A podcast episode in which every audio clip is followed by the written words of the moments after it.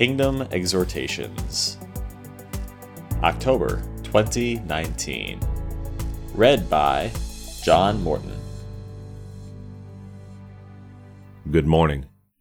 In Luke chapter 10, Jesus tells the parable of the Good Samaritan.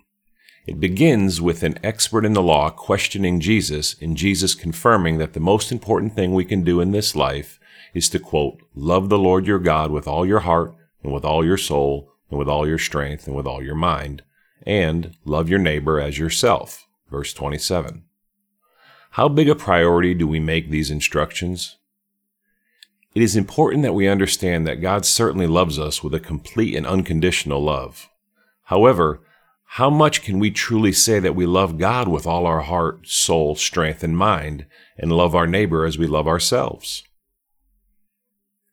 The story continues with the man asking Jesus, Who is my neighbor? In response, Jesus tells the story of a man who fell into the hands of robbers. They took everything he had, beat him, and left him for dead. A priest and a Levite walked by and saw the destitute man, but chose to pass by on the opposite side and do nothing to help him. Then a Samaritan came by, saw the man, and took pity on him. He bandaged his wounds and carried him on his own donkey to an inn, where he paid for the man and gave extra money to the innkeeper to care for him until he returned. What an amazing lesson this parable is for us all. The Samaritan represents the Christ like care and love we should have for others. Are we good Samaritans?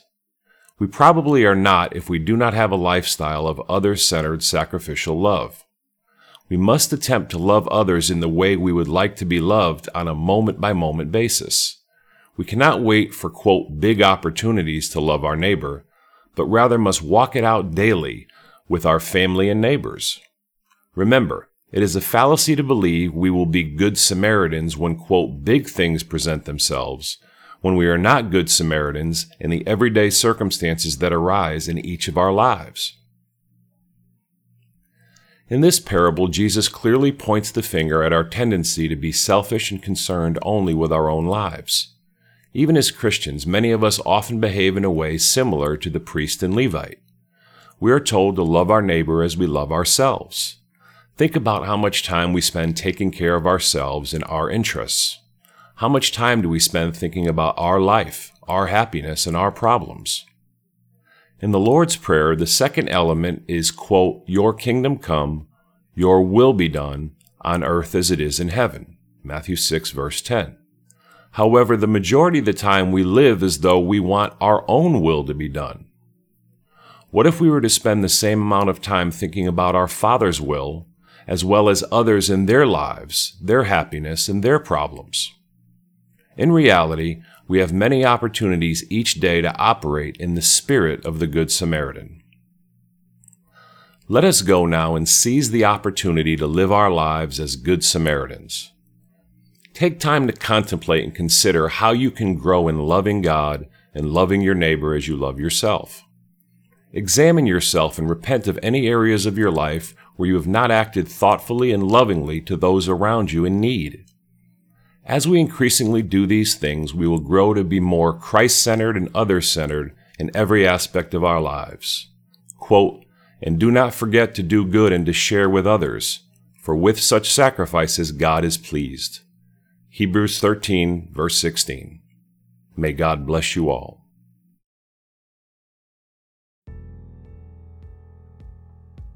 Kingdom exhortations are written by John Morton, Dave Anderson, and Tom Anderson.